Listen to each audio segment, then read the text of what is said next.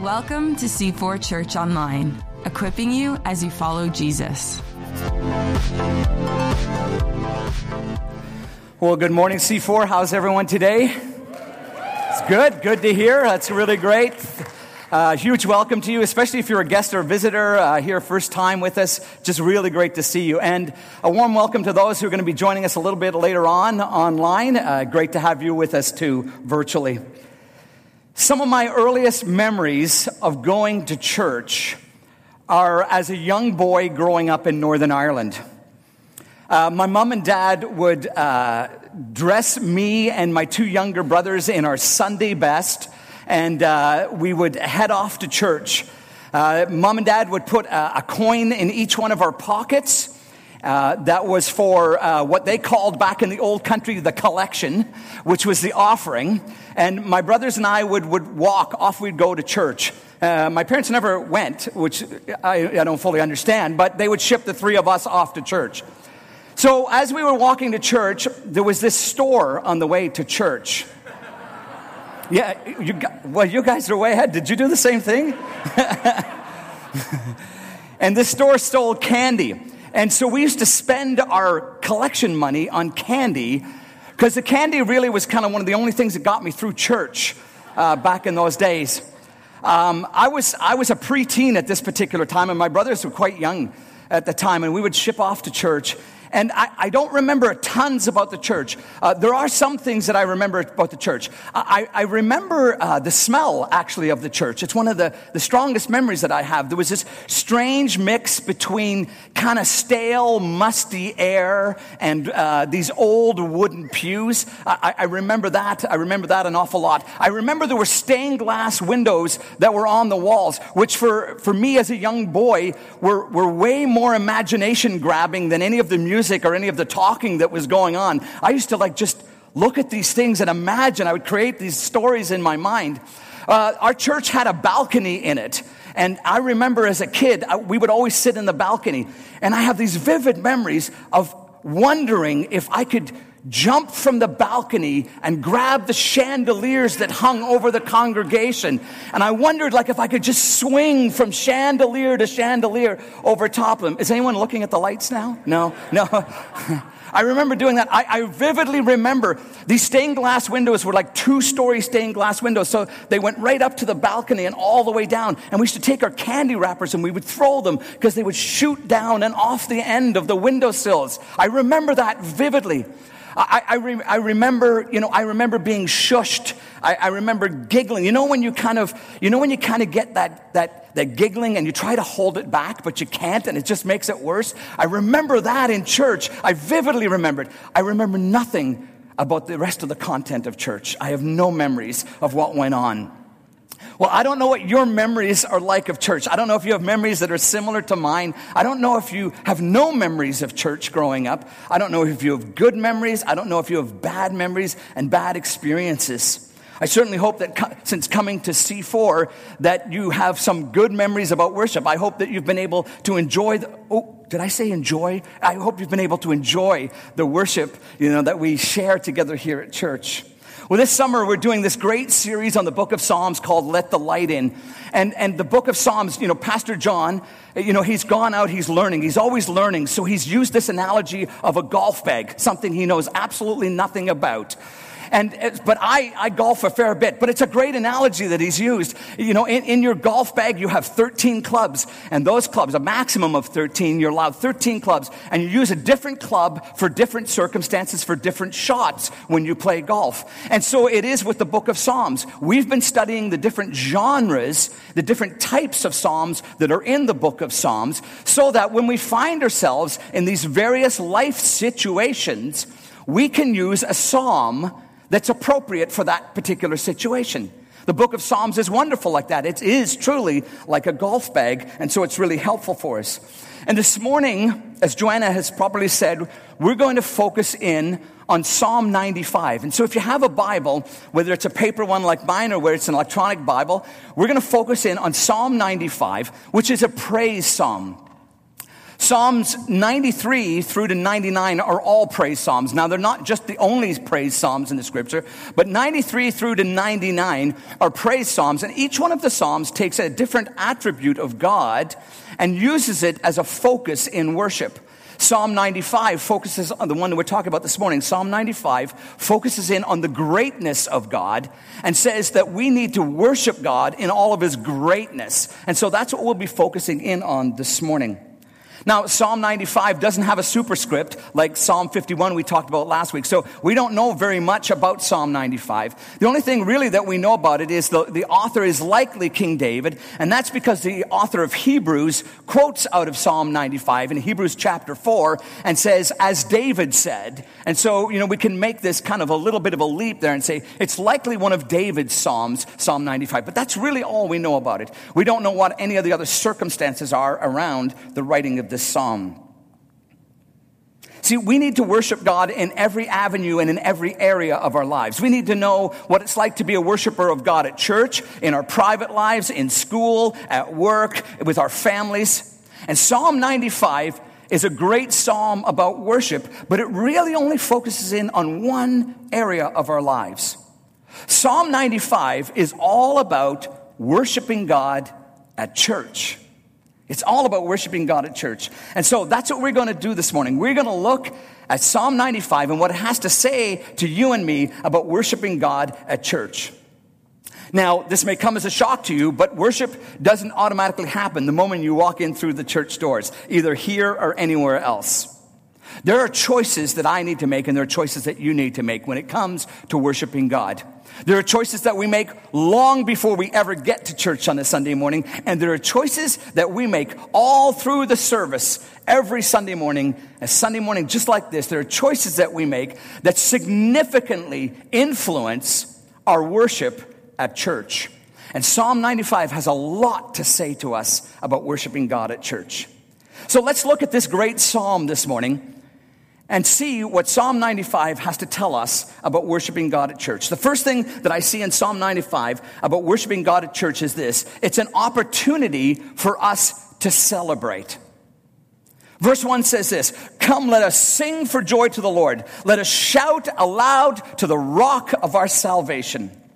Right away, we see that Psalm 95 is about worshiping God at church. Notice right here in the first verse, let us is mentioned twice. And as we go through Psalm 95, you'll see this little, these two words are repeated over and over again. Let us, let us, let us. So Psalm 95 is corporate in nature. It is a collective psalm. That's why it has so much to tell us about worshiping God together. And the place that we worship God the most together is at church. And so I believe that Psalm 95 tells us about that. See, here's the wonderful thing about worship. This is what we got to understand about worship. It's so cool. Six days a week, you get to script your own worship service. It's awesome. You can do whatever you want six days a week in worship.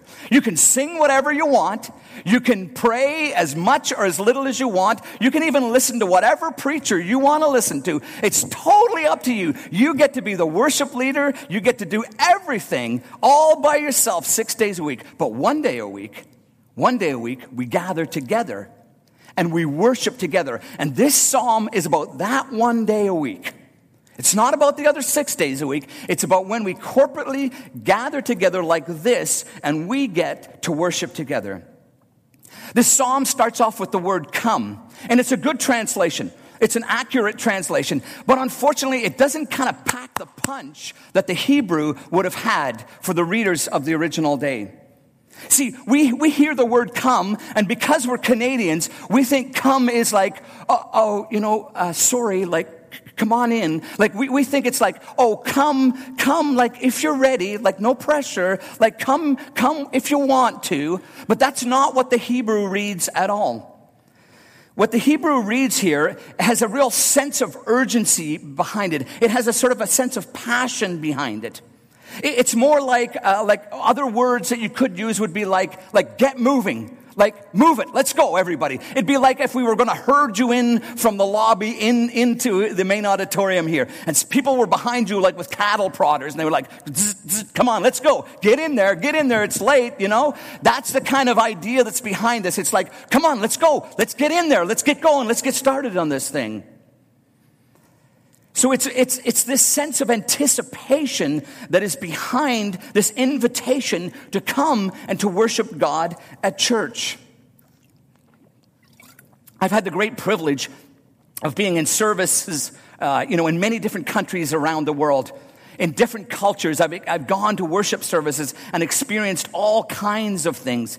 I've seen people singing really loudly, and I've, uh, you know, seen where people sing, you know, very quietly and very softly. I've sat in profound worship services where it's been silent for long, extended periods of time. I've been led through well defined liturgies that are powerful, and the choice of words are so significant and so deep and so rich. And I've been in places where it has been really obvious there's been no planning at all. I've seen dancing, and can I just say a quick aside? No one dances like our African brothers and sisters. Okay, amen. Can I get an amen? Okay, all right. I've seen whistleblowing. I've seen and heard yelling and screaming and shouting. I remember there was this one time I was in a service in Rwanda and, and this person just was, was so caught up in the worship of God that she picked up her chair, her plastic chair, and she was dancing around with her chair in the air. And I was like, Jen, the camera, quickly, the camera, we got to catch this. I remember this one other, I was preaching at this one church in Kenya one time, and during the worship, one of the pastors, one of the associate pastors, got so excited that he just started running all over the auditorium, and I'm like, what is going on in this place? But, you know, like he was just giving his all for, he just had to let it out. He was so excited because he knew that there was this invitation to celebrate. Psalm, you know, Psalm, Psalm 94 or sorry, sorry, no, Psalm 95 opens by telling us that you and I have this opportunity to celebrate. Come, let us sing for joy to the Lord. Let us shout aloud to the rock of our salvation. Again, you know, the English is not bad here. It's a good translation. It's really accurate. But, but it just, again, it kind of, it kind of betrays. The, the, the, psalmist has in mind here making a joyful noise that is as loud as you can possibly make it. That's what, that's what verse 1 is really saying. You know, as loud as you can make it, that's what you're to bring to Jesus when we come. The words that are used here for sing and shout aloud are words that are used for battle cries. And, and the psalmist, uh, again, uses some words. This, this shout aloud, the phrase that the psalmist uses here was meant to evoke a memory in the people of Israel. See, we, we miss this. Very intentionally, what the psalmist is trying to do is point back to Joshua chapter 6 and verse 4. You know what happened there? The children of Israel just crossed the Red Sea and they'd come up against the first fortified city. And man, it's a doozy that they come up against. It's Jericho. This thing is well fortified. And God says, okay, I got to let you know that it's actually about worshiping me. It's not by your own might or by your own strength. It's actually by me that you take down these great cities and these great strongholds. So here's how we're going to capture the first city and the most fortified one. Seven days, I just want you to go out and walk around the city. But on the last day, when you walk around the city, the, the Levites and the priests are supposed to blow their trumpets. And children of Israel, when you hear the loud, sustained blow of the trumpet, I want you to yell as loud as you possibly can. Just let it out. Go go crazy and yell. And when the children of Israel did this, the walls came tumbling down and the city was delivered into their hands. That's the same term that the psalmist uses in verse 1. And the, the, people reading this psalm and understanding this as they go into worship, when they say shout aloud, they would have gone, Oh, Jericho, that's what we're being asked to do. And so we're supposed to shout aloud when we come to worship God. Like if I was going to do my own Bible translation, here's what I would say in Psalm uh, 95 and verse 1. I'm not going to do that, but here's what, how I would do it. I would say, hurry up, get into church, and make some noise for Jesus. That's how I translate it.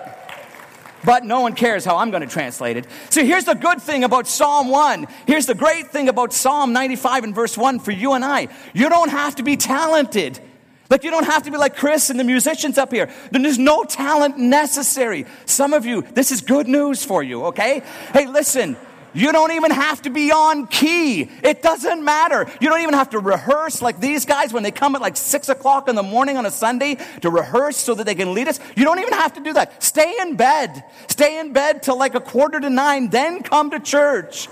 Because all you've got to be is loud. That's all you got to do. Just be loud. Make a joyful noise. Yeah. Just bring it. Just bring your best and your loudest to Jesus. Now, I know some of you are going, Oh, Dave, it's already loud enough in here as it is, man. Are you kidding me? Now you want us to be loud too? Yes, I do. I want you to be really loud. You know why you need to be loud? Because look who you're being loud for. Let us sing for joy to who? The Lord. And let's make this big noise for who? The rock of our salvation. You see, like I said last week, when you know that your sins have been forgiven, when you know that formerly those of you who were trapped and caught and entangled, that that's all been broken and you've been set free, man, you can make some noise, right? Yeah, so that's what we need to do. So, have you been loud yet today? Whoa, yeah, that was overwhelming. Oh, ease up on me a little bit, please. You're going to blow me off the stage. Oh, yeah, yeah, been loud, Jesus. Yeah. Seriously, get loud, okay? So, Psalm 95 also tells us that worship at church is an invitation to encounter. In verses 2 through 5, I see this. Let us come before him with thanksgiving and extol him with music and song. For the Lord is the great God, the great King above all gods. In his hands are the depths of the earth, and the mountain peaks belong to him. The sea is his, for he made it, and his hands formed the dry land. What does it mean to come before him? Well, it means an audience. It's a term that was used when officials would come before royalty, or when priests or prophets would go and inquire of the Lord. To come before the Lord is to have an audience with Him. And so in this psalm, we are told that there's an invitation for us to come and encounter the great God of the universe. When we gather for worship together at church, God is in our midst. Now, we may not be able to see him with physical eyes, but we believe that he shows up every time we gather together to worship like this. Like, do you believe that? Think about it for a moment. The great God of the universe. That's why the psalmist goes on here. He is the great king, the great king above all gods. He made everything. The creation's all made by him. Everything is in his hands. And what he's saying is, and you get to come before him. You get to have an audience with him as we gather together to worship at church. The one who is present among us, the one who has revealed himself as Father, Son, and Holy Spirit is present here among us even this morning. We come and we perform. You and I come and we actually perform before the audience of one. I remember when I was a youth pastor in Niagara Falls way back 100 years ago. Um, there was a girl who started coming to our youth group who didn't know Jesus yet, and, and she just got integrated into our group. And then we had an opportunity to go on a retreat up at Muskoka Woods. And, and I'll never forget the Friday night experience. So we're all gathered there. There's like 400, you know, teens, and they are making some noise for God. Like it is loud, and the worship band cranked it up, and people are jumping around, and they're, you know, they're just singing their hearts out. They're giving everything they can in worship. And about two thirds of the way through the worship, I went over to, to this young woman and, and I said to her, Are you okay? Because she was standing there and she was just crying. There was just tears just flowing down her face. And she said to me, I've met Jesus. I've met Jesus. And I'm like, but that's not possible. No one's preached yet. You can't have met Jesus. How did you meet Jesus? And what she said was, she said, I looked around and I saw those, my peers, worshiping with reckless abandon. And Jesus met me in the midst of worship. You see, he always shows up when his people praise him. He inhabits the praises of his people. And when we come, yeah, when we come together to worship God at church, we need to be reminded that we come before him, the King of Kings and the Lord of Lords. Psalm 24, verses 9 and 10 are verses that I just love. Psalm 24, 9 and 10 says this Lift up your heads, you gates, lift them up, you ancient doors, that the King of glory may come in. Who is he? This King of glory. The Lord Almighty, He is the King of glory. Ancient Near Eastern temple doors. I don't know if you've ever seen pictures of ancient Near Eastern temples. But it's astounding when you look at pictures of, of these structures because the doors are enormous. They're, they're just huge. Like they're, they're four, or five, ten times higher than what's needed for a normal human being to go in and out.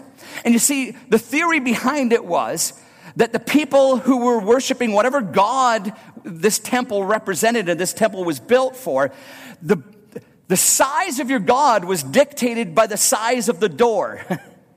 and the bigger the door, presumably the more powerful your God was. So if you had a huge door, like a 50 meter door, then your God was a really big do- God because you need a big door to let your God into the building. And, and there's always like these two columns on, on either side. But the big beam that went across was called the head.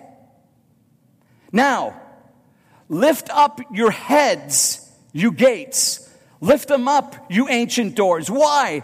Because our God's so big that you have to blow the top off the doors just to get him in the building. That's what's so awesome about this psalm. So, whatever you built this temple for can't contain our God. We got to make the door really wide open. See, that's the God that you and I have an invitation to encounter as we come to worship at church.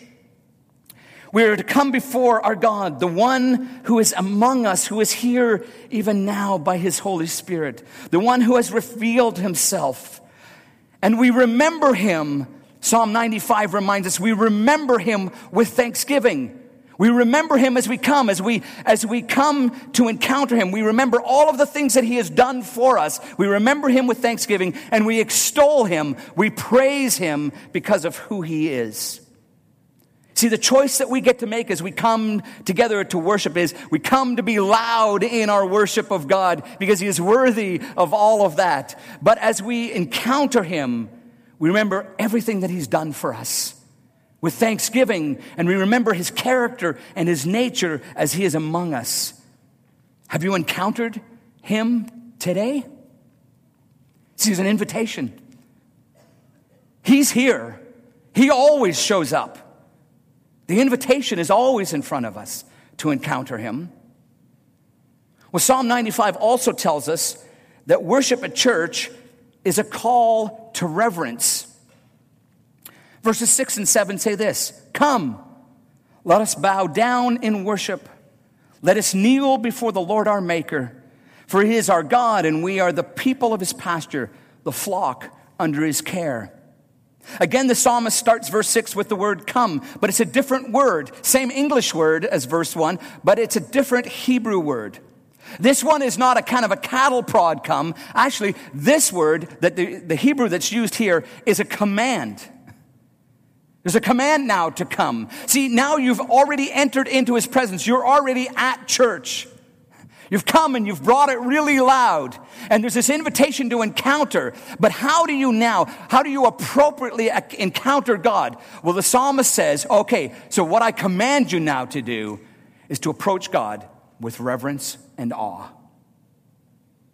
Come, kneel and bow down to show proper awe and respect before God who is our maker. See, when you really understand God, when you really understand the nature of God, when you really understand who it is that you're encountering, one of the appropriate responses is awe, wonder, reverence, fear, and respect.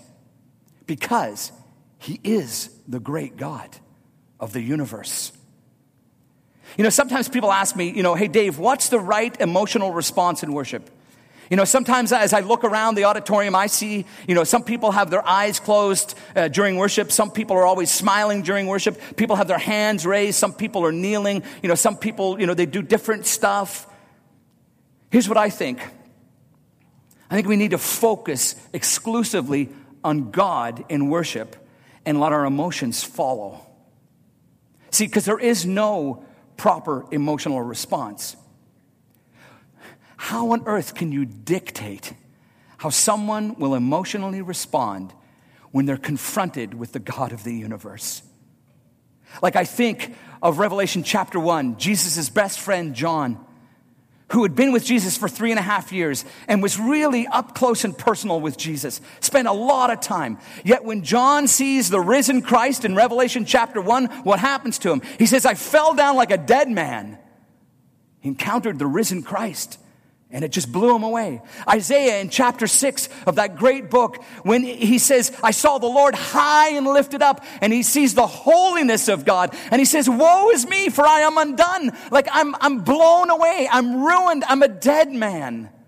Because he saw the awesome holiness of God. Or in Hebrews chapter 12, at the end of the chapter, where the author of Hebrews says, Our God is a consuming fire.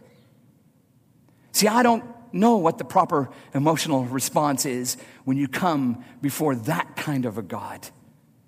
But I say we should not be afraid. We should approach God because He has given us an invitation to encounter Him. And as we encounter Him, it should move us from exuberant praise and loud worship to the sense of awe and reverence and respect and holy fear for the one who we are encountering and the one who stands before us. Did you notice the shift between verses 6 and 7? The psalmist has been talking all the way through. And the psalmist now says there's a focus. The focus has changed from God's greatness as creator to now God as our shepherd and savior. We are the people of his pasture. We are the flock under his care. And I love, I love what God is saying here through the psalmist. See, we've come in with this loud praise and worship, and we have this invitation to encounter. And as we encounter the living God, we're like, oh, oh my goodness, I am undone because now the holy, holy, holy one is right in front of me, and I understand my own sinfulness and that he is uncreated and I am created, and, and I'm, I'm a dead person. And then the, the psalm shifts and says, but he's personal, he's relational. See, he is my God. He's not just the great God out there, he is now my God. He is my Lord, he is my Savior. I am one of the sheep under his care.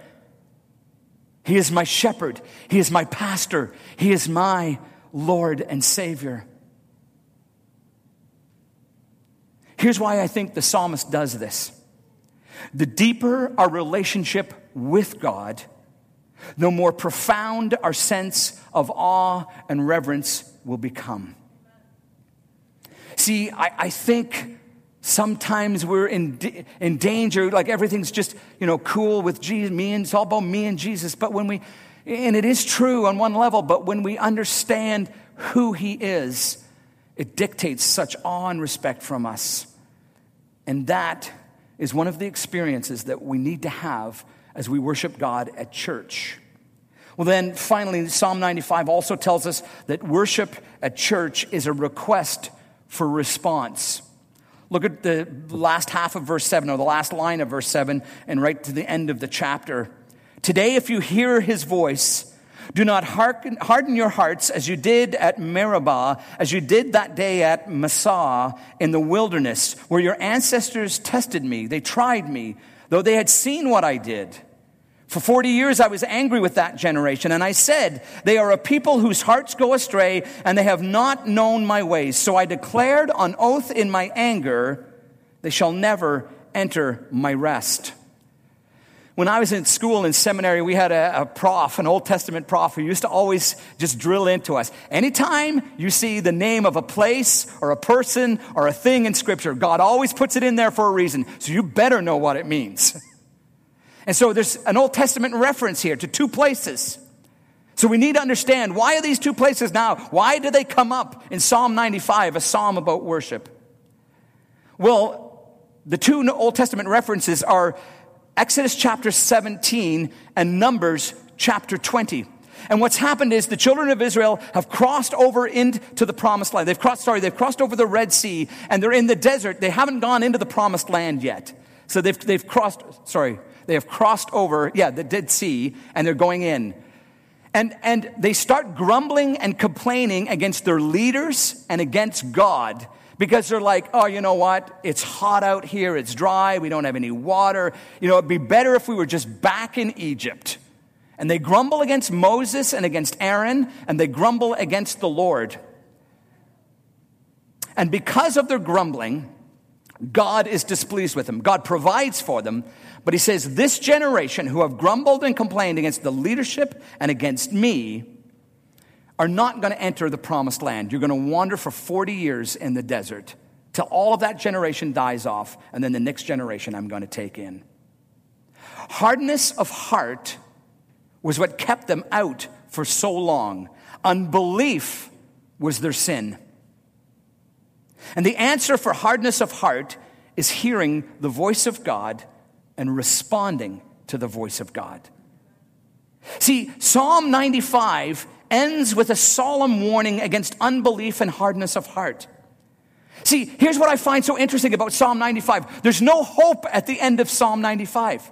There's no reprieve at the end of Psalm 95. Like if I was writing Psalm 95, verse 12 would be, and everybody learned their lesson and everything was all good and everybody had a great time at church. Amen. But it doesn't end that way. It's sharp, it's cutting at the end. It's this warning at the end of Psalm 95. You see, as you encounter God in worship at church, you need to expect to hear from Him because He's a personal God. And if you expect to hear from him, he requires that you and I respond. Today, today, if you hear his voice. And then that's why the whole explanation about Exodus 17 and Numbers 20 is given.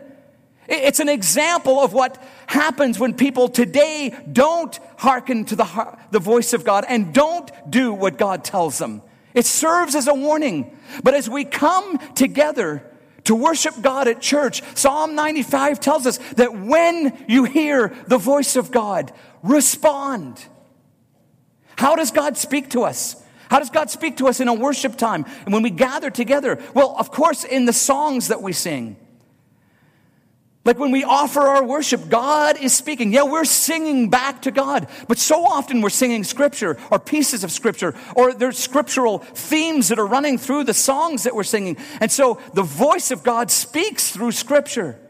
And as we worship Him, as we are adoring Him, as we're praising Him together, God is speaking to us. Of course, through the Word of God. As the Word of God is read, like Joanna, you know, during our time, she, she read one of the other Psalms to us. God is speaking to you when Scripture is read. Of course, when the, the sermon is preached every, every week, um, God is speaking, you know, through the person who is preaching, but also the Word of God as it's just read and as you see it up on the screens. God is speaking to you. What about that still small voice? The whispers of the Holy Spirit, your conscience or that nudge. What about when you're convicted of something, that conviction of sin that comes? It's God speaking to you. You know, the time that you should worry is not when God speaks to you and convicts you of things. The time that you should really worry is if you've gone a long time and God's not convicting you of anything. That's when you should get really nervous. But God speaks to us throughout the worship service. What about promptings? You know, we open every service and we say, you know, we are open to the promptings here. And some people have the spiritual gift of prophecy. And so God, you know, will bring a word or a picture or a scripture to them. And sometimes we share it with the whole congregation. But what about those times when you receive that personally? But what about those times when we do share the promptings? It's God speaking to the whole church because he wants to say things to us. What about when you're just, you know, hanging out in the lobby or you're doing the meet and greet time and, and you've been, you've been wrestling through an issue. You have a question. You have a decision to make. There's, there's a circumstance in your life that you're just praying through and searching the scripture through and you're not sure. And somebody comes along and says, Hey, you know what, Dave? I was praying for you this week and I just want to tell you this. And you're like, Oh my goodness. How could they possibly have known about that? See, I believe that God is speaking all the time when we gather together to worship like this. All the time. The question is, are we listening? See, that's the question. Are we listening? And if we are listening, are we responding appropriately to what God is asking of us? See, I have a huge pastoral concern that many people come to church and they hear and they determine, they predetermine in their hearts and their minds, long before they ever walk through those doors, that they are not going to respond to the voice of God. A God who loves you so much, a God who is for you, not against you. He speaks to you, and yet some of us harden our hearts against the voice of God. We simply stop listening to the voice of God. And there will come a time when God will stop speaking. Some people come to church for social connections. Some people come to church to visit with family. Some people come to church out of tradition and a thousand other reasons. We come to church for God, not for us. We come to give Him our loud praise. We come to encounter Him. We come to pay Him awe and reverence, and we come ready to say yes to whatever He asks of us. That's why we come to church. Psalm 95 reminds us that worshiping God is a serious business. Worshiping God at church is a corporate and individual, serious act that we participate in. God is mighty he is powerful. He is worthy of our exuberant praise, but He also demands our awe and our respect. As we encounter Him in corporate worship, He demands that you and I listen and respond appropriately. There must be an unbroken link between how we worship Him and how we live our lives. Psalm 95 is a great club in your golf bag that you can bring out every Sunday morning on your drive to church and be reminded of why you're actually coming to church. We come to worship God together at church. Let's pray. So, Lord, thank you. Thank you for this great invitation that is right in front of us in your scripture to hurry up, to come, and to worship you. And I thank you that we still have time this morning to give you our best in worship and praise. So, Lord, uh, you know, burn this stuff into my mind and into my heart and into the hearts and minds of our, my friends here. I want to be in a church and I want us to be known as a church who knows how to worship you in spirit and in truth. Because those are the worshipers that you're looking for. So, Lord, um, be pleased with what we continue to offer you. In Jesus' name, amen. Well, this morning, Pastor Chris and the team are now going to lead us in a couple of songs so that we get some extended time to respond. But you know, I, I, was thinking one of the events that actually brings all of these things together is communion. You know, this great time to celebrate, it's great time to encounter Jesus. You know, this great time to pay respect in awe and reverence and to actually meet Jesus and listen to his voice. And so this morning we're going to have past communion. The going to bring it down and they're going to pass it. And so we just can participate in your seats. And Pastor Chris and the team are going to lead us. And so, however, I don't care what your neighbor's doing. Listen clearly. I don't care what your neighbor's doing. It's not about your neighbor. Whatever God asks you to do in praise and worship and thanksgiving in response to all that He's done for you, would you have the courage just to do that and just live it right out today? Now, if you are a Christian, you are welcome to participate in this communion. But if you haven't come to faith yet in Jesus, if you're just checking out church and faith, then we would just ask you not to participate because you haven't come to know the one yet that this represents. The wafer, the bread represents the broken body of Christ that was given freely for you and I for the forgiveness of our sins as he became our substitute on the cross.